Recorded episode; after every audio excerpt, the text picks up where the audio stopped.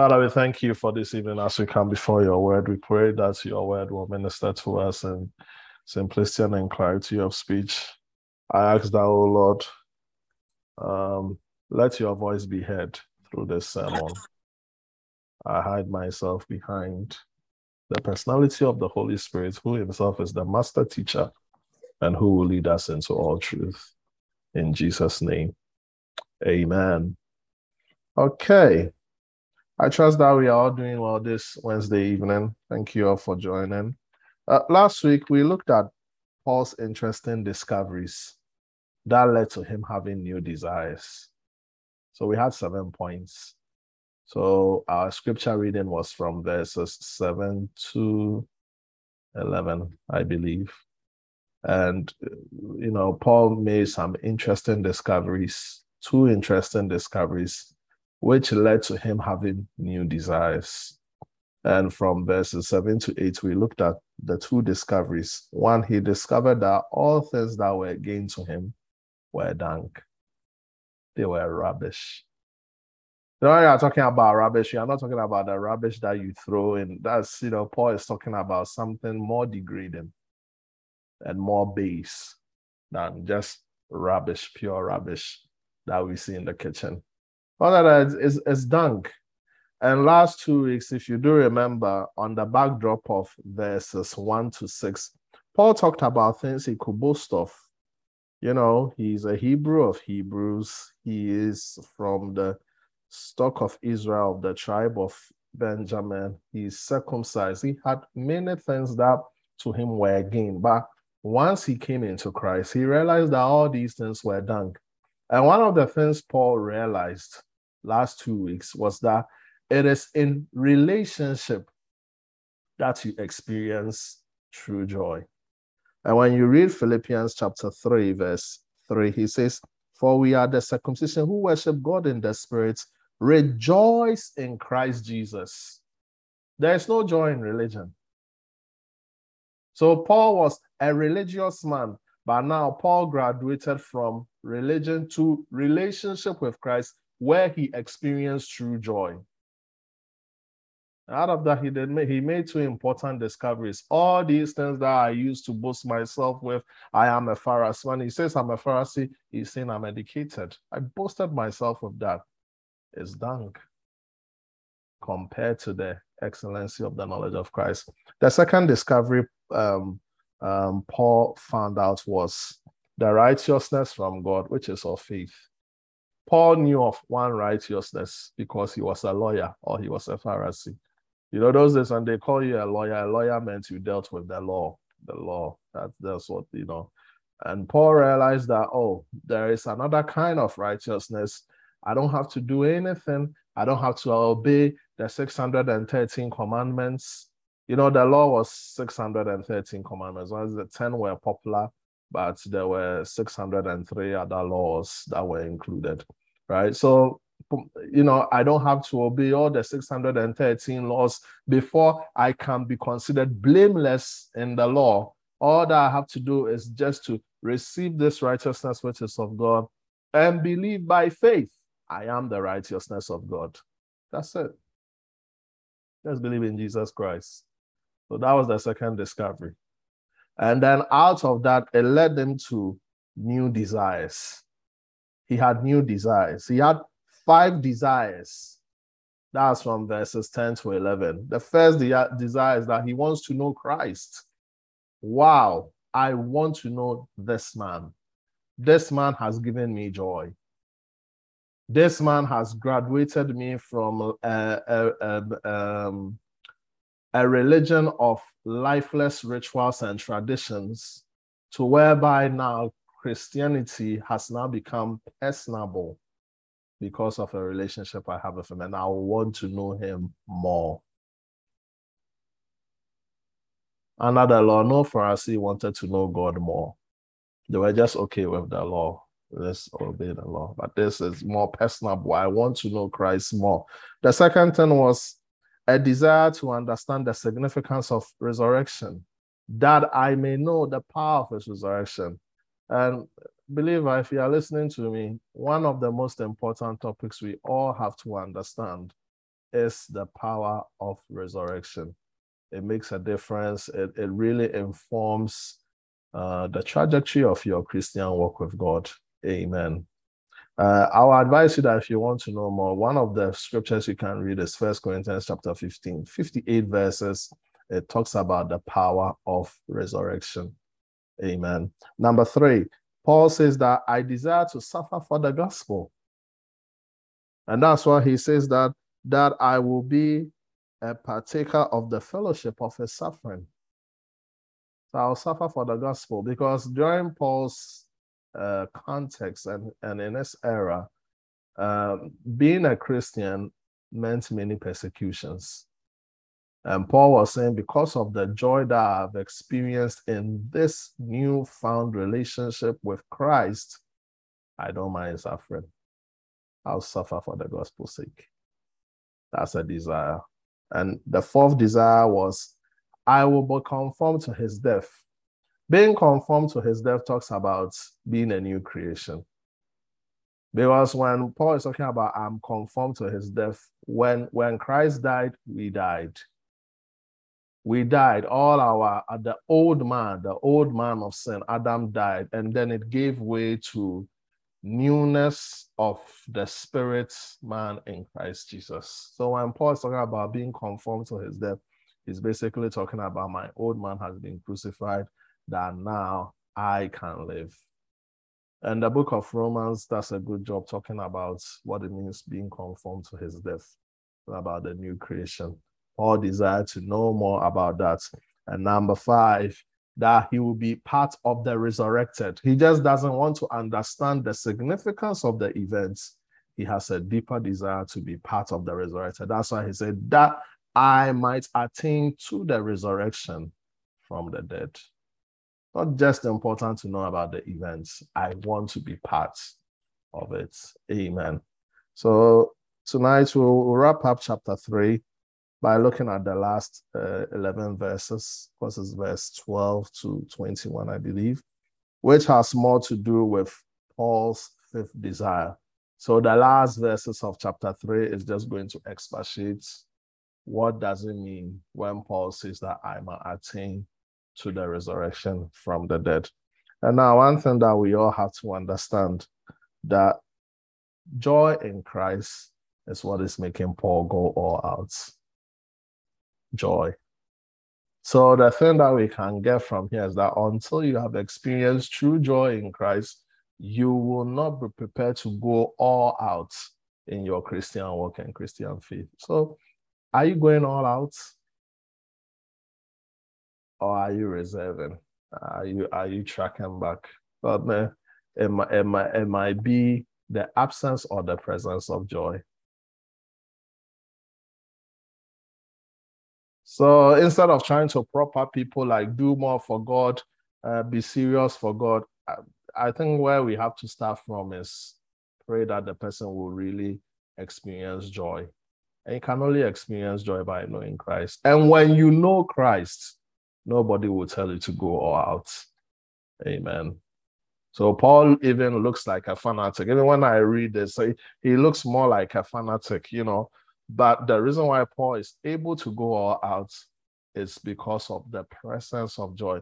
And then one of the things that we will understand here is another aspect of joy, looking forward to the coming of the Lord.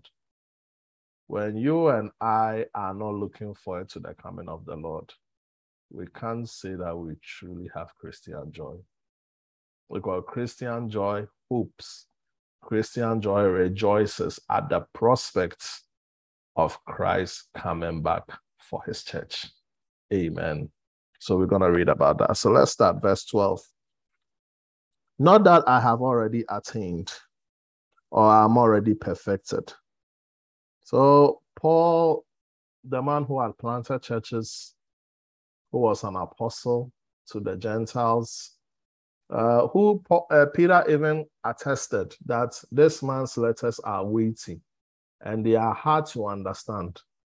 Paul, who did many miracles, I mean, even a, a viper bit him and he didn't die. He just shook it like this and it went into the fire. This is the Paul I'm talking about. And Paul is saying that I have not attained. I haven't. Or am I already perfected? But I press on. I press on. So Paul is against complacency here. Paul is saying that I've not done anything. I just want to move forward. I want to press on. And in our Christian walk and faith, we have to develop that attitude to just press on. Don't rest on yesterday's laurels. Don't rest on what we used to do. There are some people, their testimony is what we used to do. I, I knew I knew one Christian brother like that in UK. He was always talking about what I used to do and not focus on the present because he had really backslidden. But he was coming to church, he was in the motions. I was talking about what we used to do. What we used to do, what we used to do, that's all. That is all the conversation. And what we used to do was in the 80s. It's not even last week, it's only last month. It's many decades ago in the 80s. In the 80s, we used to do this. In the 80s, we used to go for witnessing. But what are you doing now? I remember I used to tell, What are you doing now? We are in the 2000s, brother. What are you doing now? Press on, press on. When, when we are striving in our relationship with God, we have to press on. We have to move on. We have to move on. And what are we moving on towards to? We have to move on to what Christ has for us. Paul says that I press on that I may lay hold of that for which Jesus Christ has also laid hold of me. And what is he talking about? He's talking about the resurrection here. Boy, is saying, I'm striving. I'm striving. It's not just enough to understand the significance of resurrection. Press press so that you attain to the status of being part of the resurrection. So Paul say, I press on. And one of the things that will help us to press on is believing that we haven't yet attained. Because if Paul believes he has attained, he wouldn't press on. So, as a Christian, please don't believe too much in your advertisements. You drink your own ad- advertisement or your own Kool Aid, you, you will die a very slow death. He didn't believe in any of that. Paul, at this time, he had planted many churches. He had planted many churches. At this time, he had preached to almost half of the Gentile world. It was said that at this point, Paul had been 25 years in the faith. And look at how he's talking. I haven't achieved anything. I haven't perfected. And Paul's 25 year span is a lot. It's a lot to cover. Not so many. Raised up Timothy. He has sons in the ministry. Yeah, he says, I haven't attained. Or not that I'm saying I am perfected. I want to attain to the status of being part of the resurrection from the dead, but I haven't attained that status. I'm not yet perfected, but I am pressing on. Do you know what will let you press on? The ingredients is joy. Well, you have a relationship with Christ, which out of it comes joy, you'll be able to press on. You'll press on. You'll press on. And we should be like our Savior. Do you know that our Savior also pressed on? That's why the Bible says that we should look unto the author, the author and finisher of our faith, who is Jesus, who for the joy that was set before him endured the cross. Christ pressed on.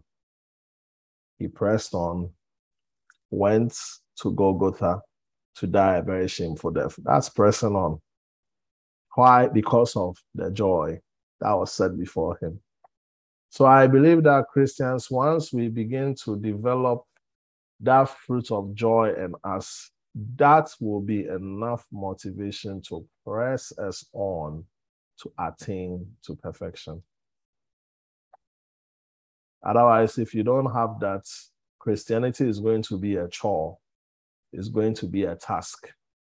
But it has to move from being a chore and a task to being my responsibility. Necessity is laid upon me. If you don't see it like that, you but you can't see it like that. You can't see it like that if joy is not evident. Amen. So Paul, because he had experienced joy through his relationship with Christ, he was prepared to pay any cost necessary just to attain to the status of perfection, which is being part of the resurrection from the dead. Amen. Brethren, I do not count myself to have apprehended, but one thing I do, forgetting those things which are behind and reaching forward to those things which are ahead. I press toward the goal for the price of the upward call of God in Christ Jesus. You see? So Paul is saying that I haven't achieved anything. I just have one thing.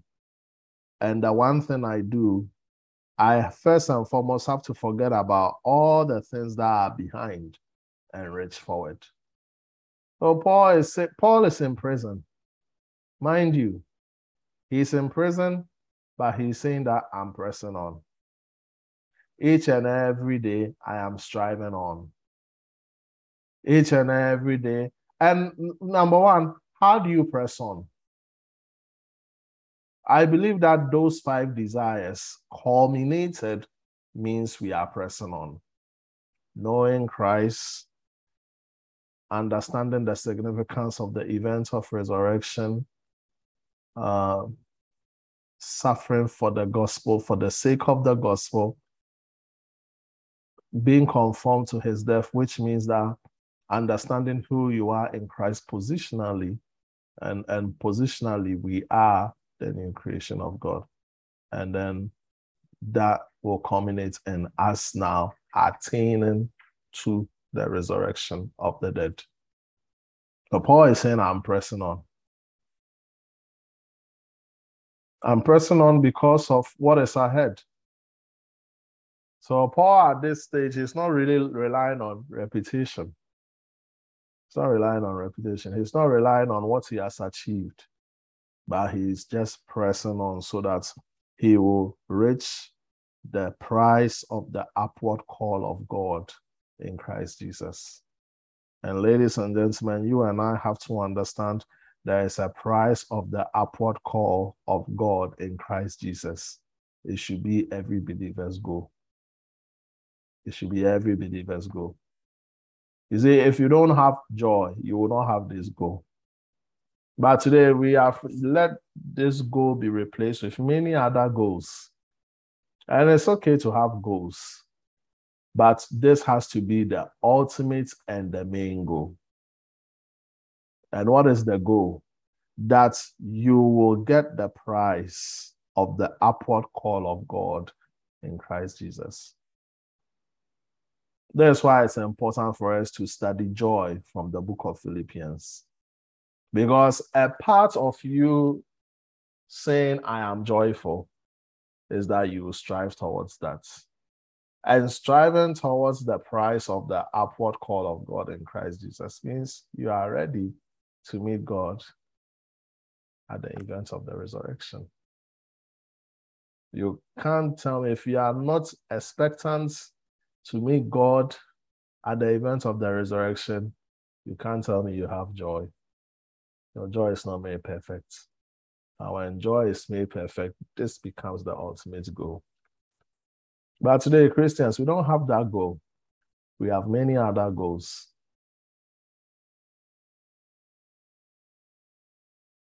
My goal is to buy a house or buy or have a mortgage. My goal is to go to school, and all those things are good. I have nothing against them. But let all these goals be under the main goal. That's the main goal. The main goal for every believer listening to me tonight, the main goal is that we are pressing towards the goal of the upward call of God in Christ Jesus. Amen. Therefore, let us, as many as are matured, have this mind. And if in anything you think otherwise, God will reveal even this to you. So it will also take a matured mind to think like that. So apart from having relationship with Christ Jesus, where the springs of joy will flow up, it will also take maturity in mind to think like this. Amen. Any Christian you'll see who is very eternity minded has a matured mind. Any Christian who is eternity minded has truly experienced and encountered joy. Truly. And it's more than happiness. It doesn't take happiness to behave like this. It really takes a Christian having an encounter with joy. That is it. Amen. So we pray that may we have a relationship with Christ and not religion. And Paul stood at a place where he could he could look at the two things and bring tension. He was a man who was once religious and a man who who now has a relationship with Christ. He can stand in both places and bring tension to the story. That look, religion is not going to produce joy. I had it. I boasted in it. I thought I was it all until I discovered Christ. And when I discovered Christ, I discovering that I will have to worship God in spirit. When I worship God in spirit, I rejoiced in Christ. That's joy. And because of that, he was able to have new discoveries and new desires. And I'm sure if Paul really had time, if he wanted to talk about the, the desires he had as a priest, it would have been very different from this. Now, his desire, I want to know Christ. His desire, I, I want to understand the significance of the events. And what events? The events at hand is the resurrection. I want to be a partaker. I want to, I want to um, partake of the fellowship of his sufferings. I want to be conformed to his death, knowing who I am positionally in Christ. And I want to attain to the resurrection from the dead. These were now his desires based on two discoveries. The first discovery was all things that were gained are dung. And I discovered that there is a higher righteousness. It's different from righteousness of the law. This is righteousness which is from God of faith. Discovered that. It changed his whole desire. And ever since we've come to know God, are we also making certain discoveries and uh, is it informing our desires? Because you can only come to that place when truly joy is being manifested in you. Especially when it comes to the fifth one, that I might attain to the resurrection from the dead. It's the price of the upward call in Christ Jesus. See, it's the price of the upward call. The price is that I'll have a new body. The price is that my mortal body will become immortal. The price is that this corrupt body will become incorruptible. That's the of the upward call in Christ Jesus. This is what we should strive for. It is the evidence of the fruit of joy. And that's why the fair, I think part one, I said that an aspect of joy is when you look forward to his appearing and to his coming. A Christian that cannot say, Lord, come quickly, Maranatha, you, you've not really reached that level of joy. Like I've said it over and over again. I remember when I used to hear that Lord is coming, I used to get very sad. And I was a, I was, I was a Christian. I was. I to get very sad. I mean, I felt like you've told me I had a terminal disease. That's how I felt. You know, like, wow, why should he come? I've not married. I want to achieve things. I want to do, you know, like, Lord, you have to wait. Let me achieve everything before you come.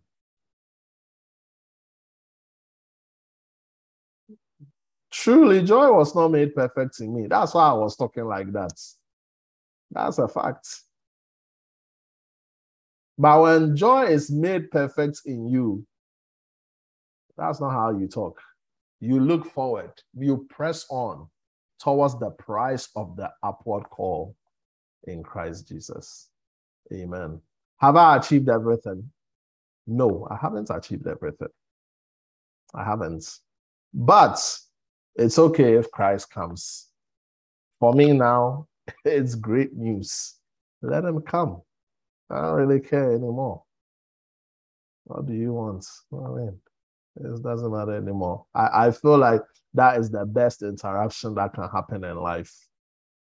Uh, until then, we will continue to strive. Amen.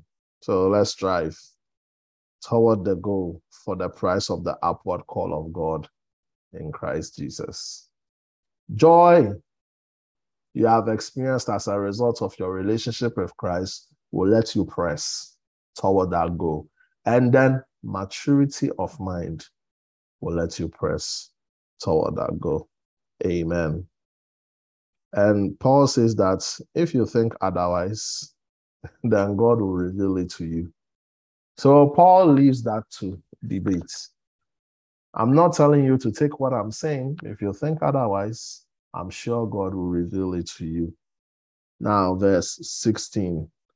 Nevertheless, to the degree that we have already attained, let us walk by the same rule. Let us be of the same mind.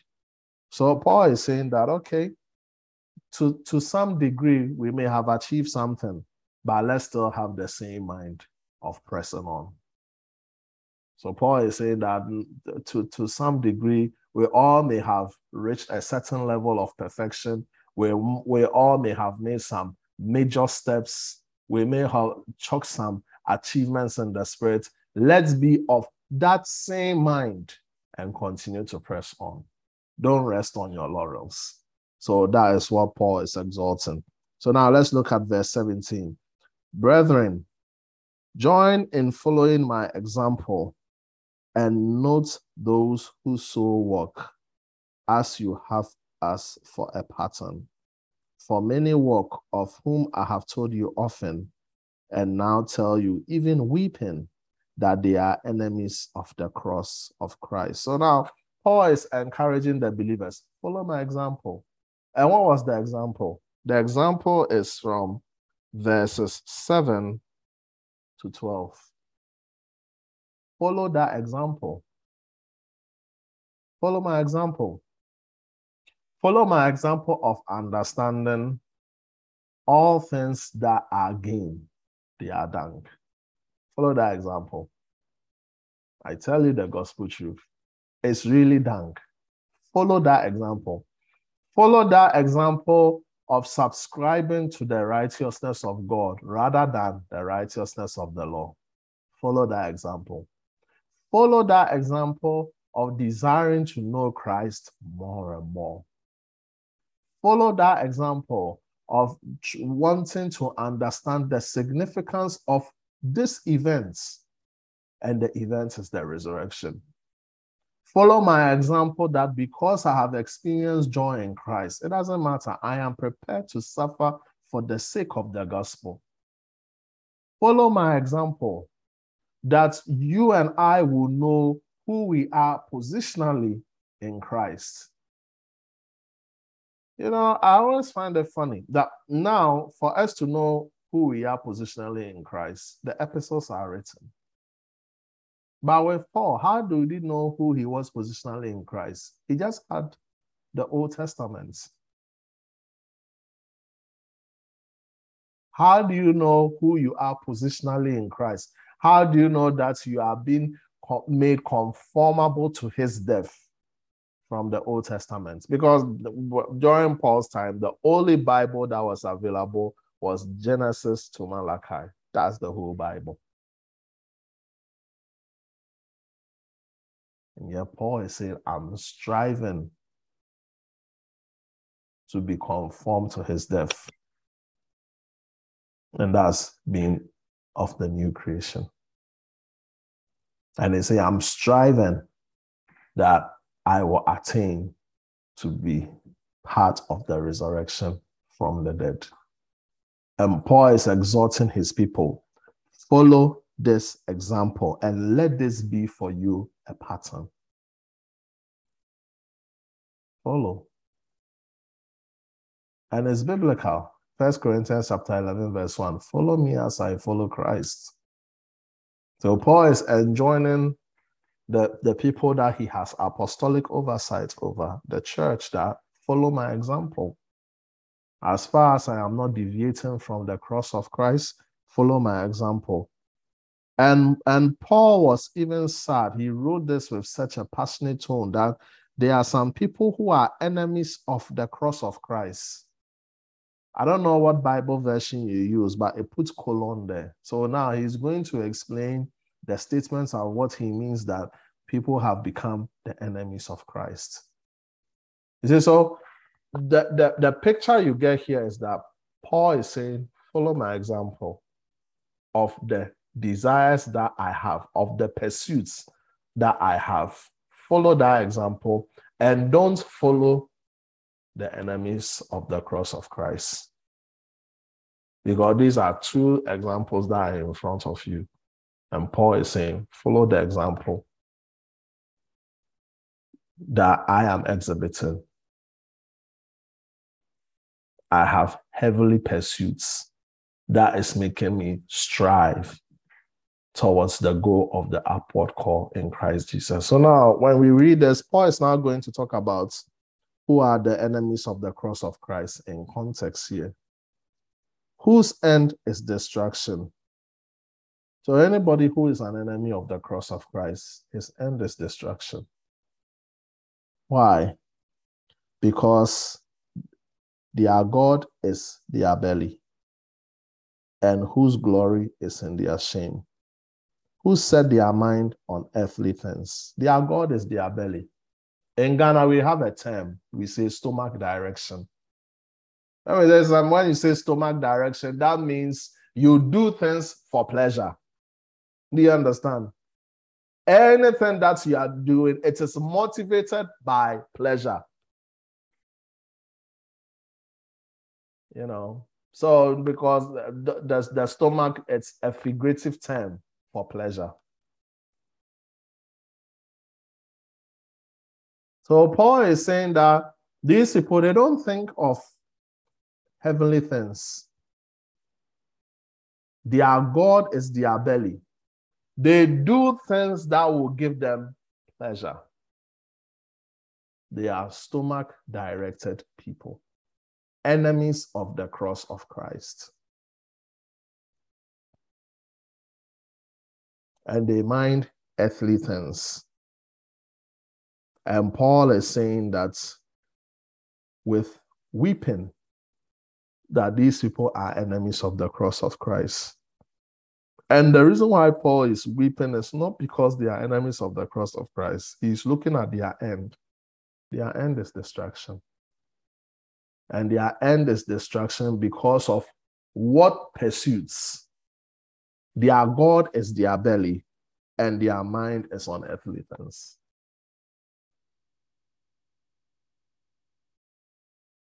Love not the things of the world. First John chapter 2, verse 15 to 17. Let's read it. First John chapter 2, verse 15 to 17.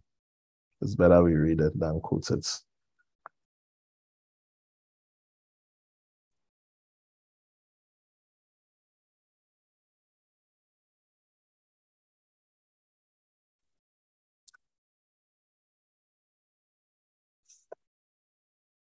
Do not love the world, or the things in the world. If anyone loves the world, the love of the Father is not in him. Don't love the world.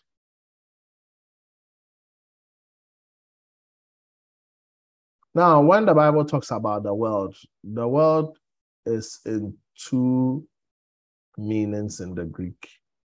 The first Greek meaning is the world as in the earth, physical habitation.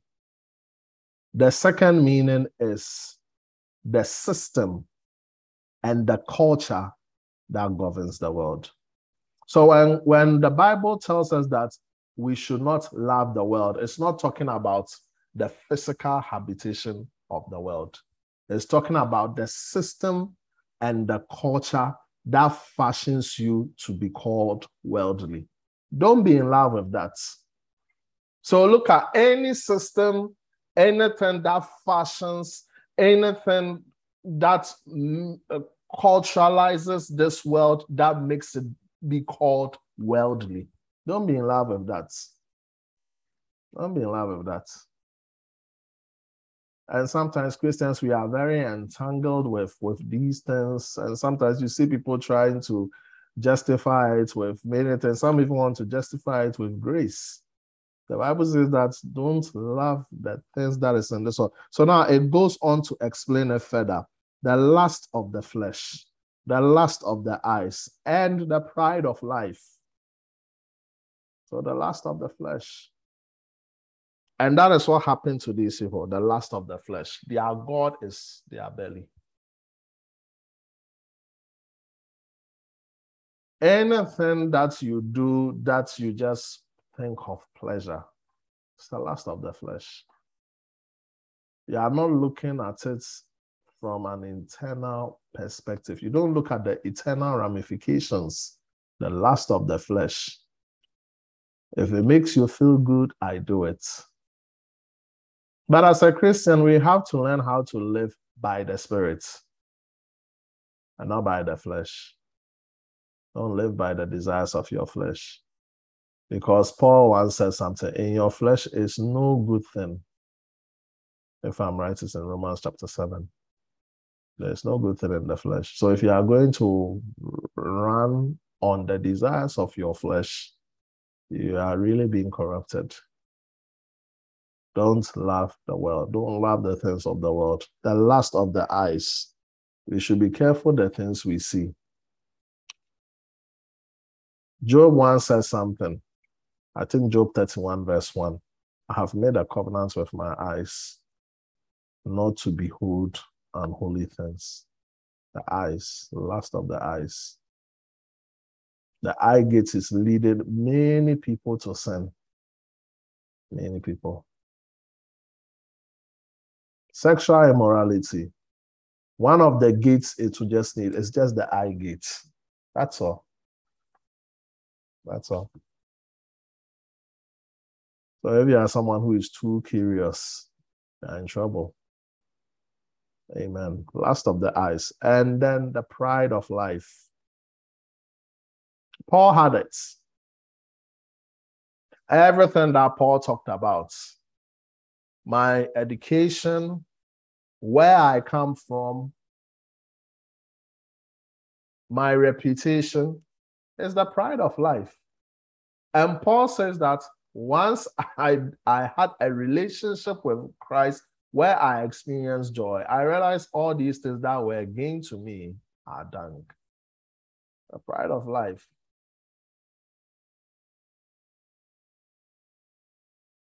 When you have the pride of life, three things you will always talk about me, myself, and I.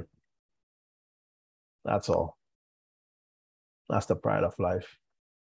You always want yourself to be the center of everything. Amen. And the Bible says that all these things is not of the Father, but is of the world. And this world is passing away. The system, the culture, all those things, the governance system of this world will pass away. And the physical habitation of this world too will pass away. And the last of it, but who does the will of God abides forever. So, what's the will of God here? The will of God is not to love the world or the things in the world. And Apostle Paul right now is talking about this with tears in his eyes. He's weeping and he is saying that there are some people whose end is destruction because they have made their belly their God. And they mind earthly things.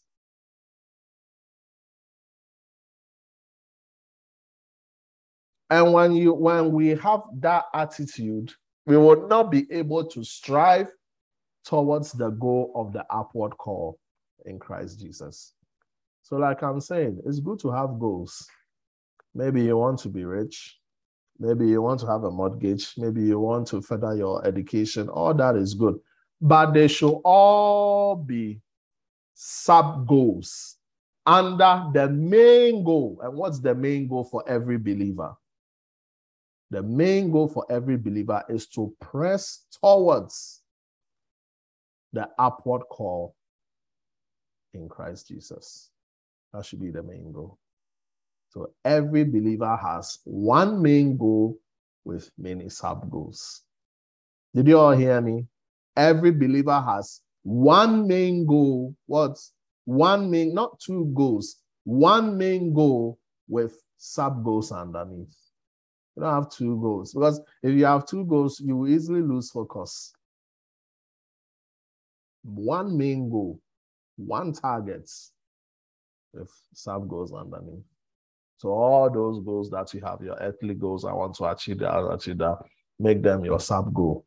Uh, pressing towards the upward call of God in Christ Jesus. Amen. And for us to do that, it's joy. And then number two, we also need a matured mind. Amen. So Paul really implicates himself here. He's trying to tell us that when he was a lawyer, he didn't have a matured mind. Because it will take a matured mind to press towards the goal of the upward call in Christ. So religion doesn't graduate you. Religion doesn't make you grow. Religion doesn't mature you. It is a relationship with Christ that matures you. And it's also a relationship with Christ that brings joy. Amen. For our citizenship, verse 20, is in heaven, from which we also eagerly wait for the Savior, the Lord Jesus Christ, who will transform our lowly body, that it may be conformed to his glorious body, according to the working by which he is able even to subdue all things to himself. Glory to God. So Paul is saying that our citizenship is in heaven and we eagerly wait for the Savior. Is it this is joy here speaking? Joy means you are in eager anticipation of Jesus coming back, who will glorify our bodies. He will transform our lowly bodies, as he says, and will conform it to his glorious body. That is joy. Amen. So may we all attain to be part of the resurrection. Don't just understand the power of resurrection, but attain to being part of the resurrection. Amen. So today, we've looked at one man's desire and his desire was that I will attain to be part of the resurrection from the dead. Amen. And for that to happen, joy has to speak. Joy has to be manifested. And then maturity of mind. Amen. So that's it for tonight. Yeah, have any questions or contribution, it is welcome. Amen. God bless you.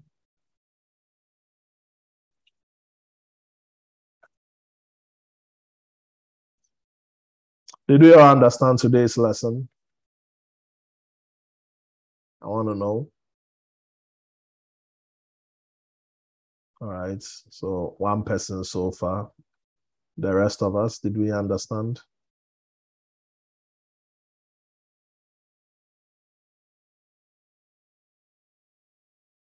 Okay, one person is unmuted. What do you want to say?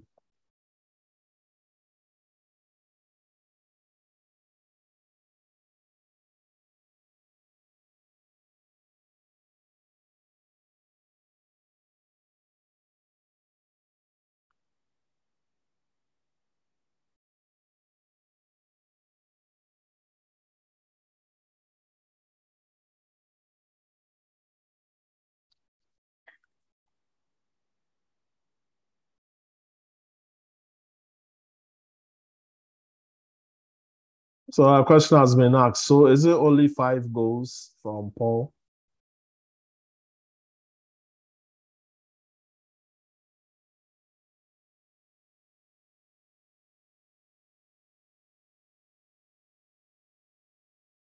Okay.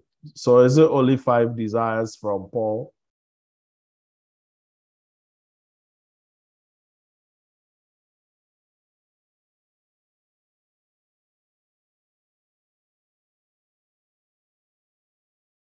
Nobody will answer.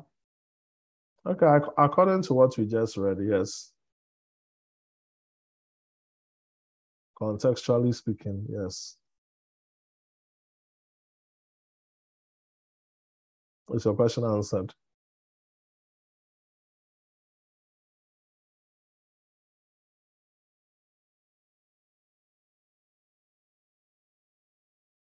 Attain to the resurrection from the dead.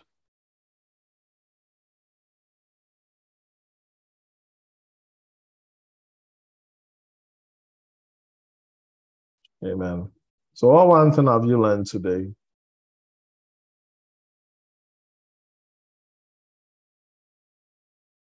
Anybody can talk? What one thing have you learned today?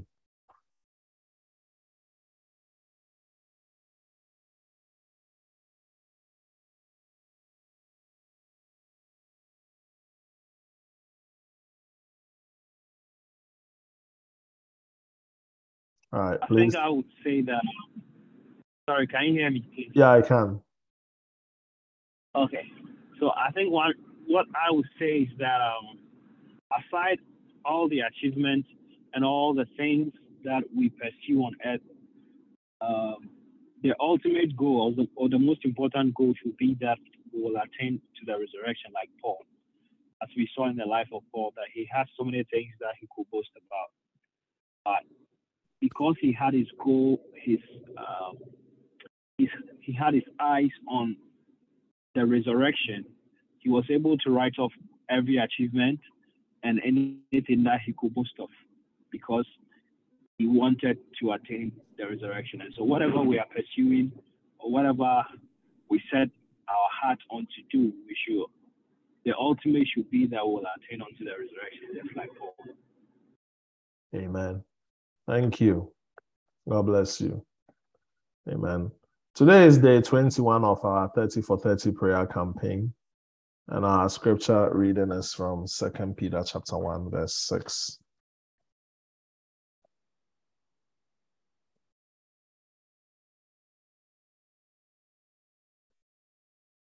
Second Peter chapter 1, verse 6. To knowledge self control. To self control, perseverance, to perseverance, godliness. So we are uh, today's prayer topic is growth number three, and why this? Um, it's important that believers we grow, because when we have stunted growth, it affects our witness especially since we've also declared this month as our month of friends and family. Amen. So we are looking at certain things that, when added to our faith, it will help us to be fruitful in the knowledge of Christ. And we will also not be barren. So does the scripture say. And these are called exceeding great and precious promises. And these exceeding great and precious promises, they make us partakers of God's divine nature. And they also help us to escape corruption that is in this world through lust. We've looked at two so far. So today we are number three. Uh, the third one is self control. So, what's self control? Self control means continence or it means temperance. So, in addition to knowledge, we are praying that may we receive temperance so that we can master our desires and passion. Amen. I believe today Paul's uh, testimony is, is a testimony of restraints. He was able to restrain desires and passions and everything and key in and lock in to what God had for him, and that was to press towards the upward call of God in Christ Jesus. So, in the next four minutes, I just want us to pray that in addition to knowledge, may we receive temperance that we can master our desires and pleasure because our desires and passion, I'm sorry, because the Bible lets us know that if we walk according to the flesh, if we mind earthly things, uh, our end is destruction. Amen. And none of us here wants our end to be destruction. So let's pray. Kadabo Shaban Tani Madusi and Kanda de Broski and Tanabo Shikalebre Kaban Tani Madosi and Kadabo Shakalabre Kotaya Baba لبرکو سانتورا موزی کلمان دری اکدوسی کربزو کلباش ندربا کلتای دری کلباس کبان دربا بسر بسن ترسر کرباسی کربا کلتورا باش بان درما من دی دندر موزی درسن کلباس موزی کلمان دری درسن بسر بسن ترسر بسین تری Sarabara Tarava Santara Saras Interi Tetrava Santara Saras Santara Saras Interi Tetrava Santara Saras Interi Tetrava Father, this evening we receive of reception, oh Lord. We receive temperance in addition to knowledge that we will be able to master our desires and passion.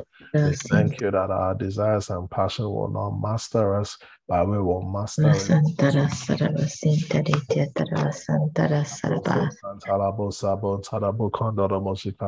May we be able to restrain our thoughts because of self control. May we be able to restrain our speech because of self control. May we be able to restrain our temper because of self control.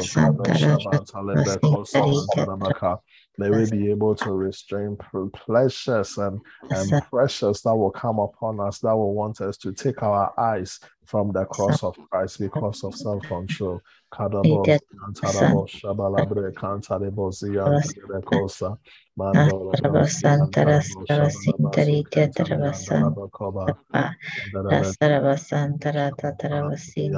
Santara Santari Tetrava Santara Santara Tatrava Sintari Tetrava Santa Sarava Santara Sarava Sintari Tetrava Sarabara Tatrava Santara Sarava Sintari Sarabara Tatrava Santara Sarava Sinta Santara Sarava Santa Santara Saravasintari Ketaraba Saravasantara Saravasantara Saraba Saravasantara Saravasintari Ketaraba Saravasantara Saravasintari Ketaraba Saraba Ratatarabasantara Saravasinta Ketarabasantara Saravasantara Saraba Saravasantara Saravasantari Ketarabasantara Saravasantara Taritya Santa Rasaravasanta, Rata Taravasinta, Ritya Tarava, Santa Rataravasanta, Rasaravasinta, Ritya Taravasanta,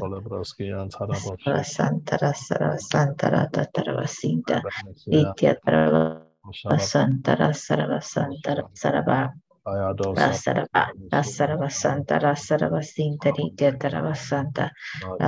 Santa Tatarava Rasarava Rasarava Santa. Rasarava Sinta Ityatarava Santa.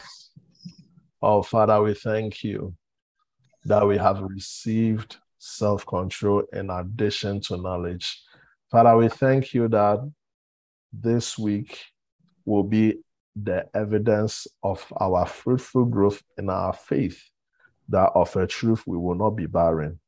We thank you that we will be fruitful in the knowledge of our Lord Jesus Christ, being made perfect, being made useful, and be made fit for every good work that you have for us.